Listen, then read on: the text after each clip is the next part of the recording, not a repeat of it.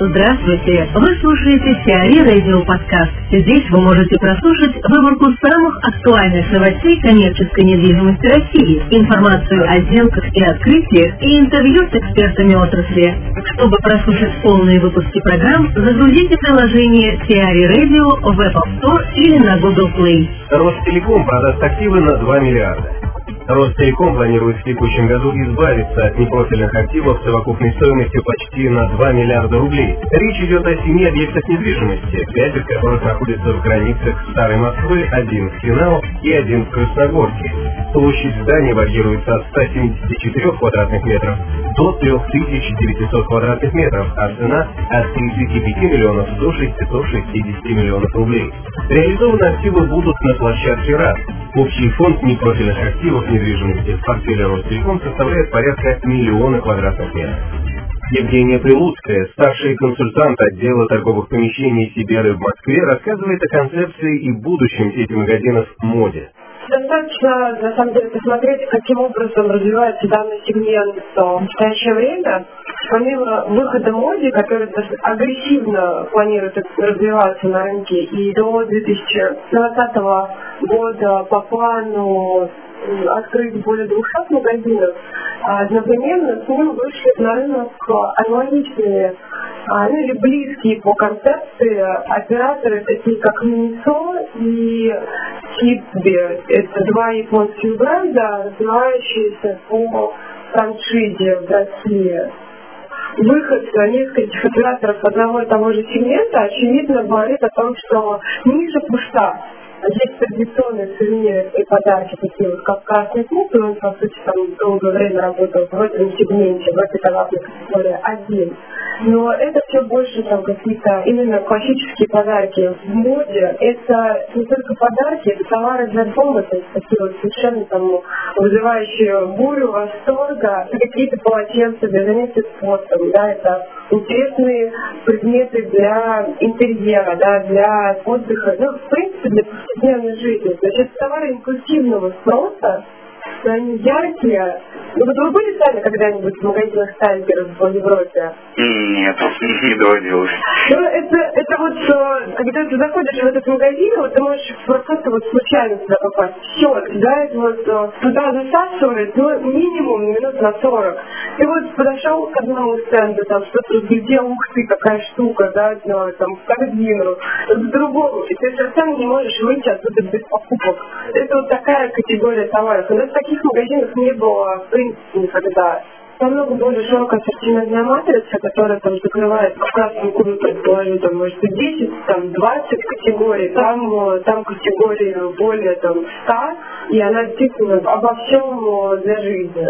А от э, конкурентов э, сеть будет отличаться, в первую очередь, э, как раз агрессивной политикой продвижения, ну, в плане открытия новых магазинов. Какие-то еще есть отличия выгодные, почему именно эта сеть должна стать лидером рынка? агрессивная политика это в первую очередь влечет осведомленность аудитории, то есть бренд через какое-то время узнают, будут знать все. Кроме того, нужно понимать, что средний чек в магазине будет в районе 500 рублей, и это будет доступно. Но и дизайн магазина, он абсолютно полностью соответствует стандартам дизайна магазинов в Европе. То есть это качественное оборудование, и насколько я помню, в переговорах коллеги обозначали, что на каждый точку не, не менее 10 миллионов это капекс именно в ремонт. Качественный магазин с огромным ассортиментом, еще по доступной цене, а ассортимент, который просто не позволяет пройти мимо. Речь идет о расширении, в первую очередь, в Москве, как я понимаю? Да, ближайший год это Москва, уже начиная со следующего года это будут э, регионы в том числе. Ну, классическая схема, то есть Питер, Подмосковье уже в этом году смотрим, дальше уже крупные города Доломития. Ну, наверное, до Урала скорее. Что касается помещений, в которых будут открываться, это в первую очередь торговые центры или стрит-ритейл? И торговые центры, и стрит. И торговые центры э, крупные?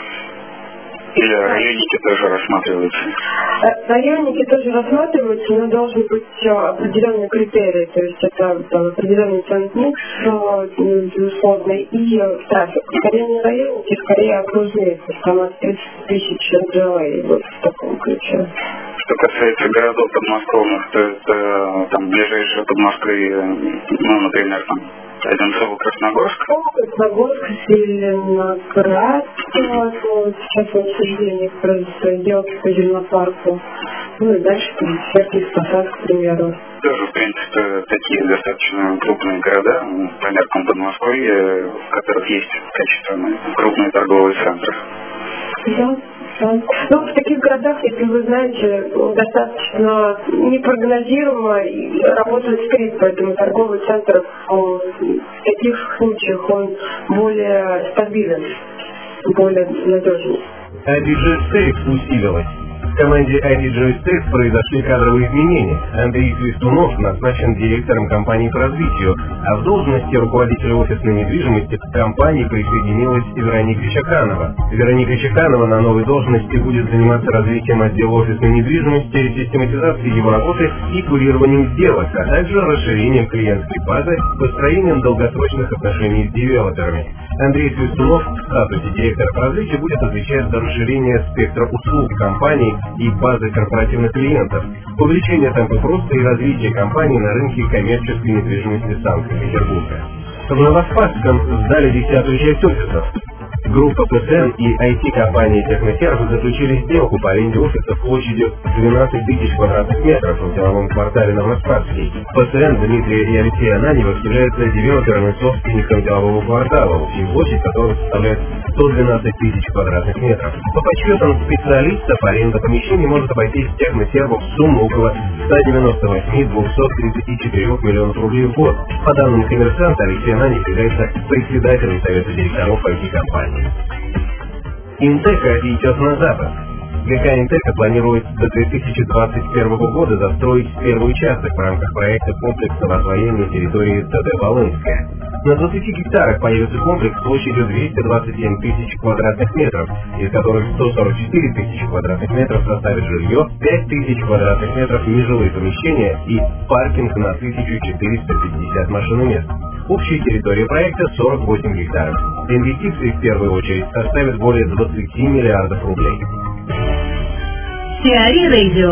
Эксклюзивные рубрики «За и против», «Ноу-хау», «Ремейк», «Новые форматы». Слушайте в полных выпусках программ в приложении Теори Radio. Приложение доступно в Apple Store и на Google Play. Более подробная информация на сайте teori.ru радио.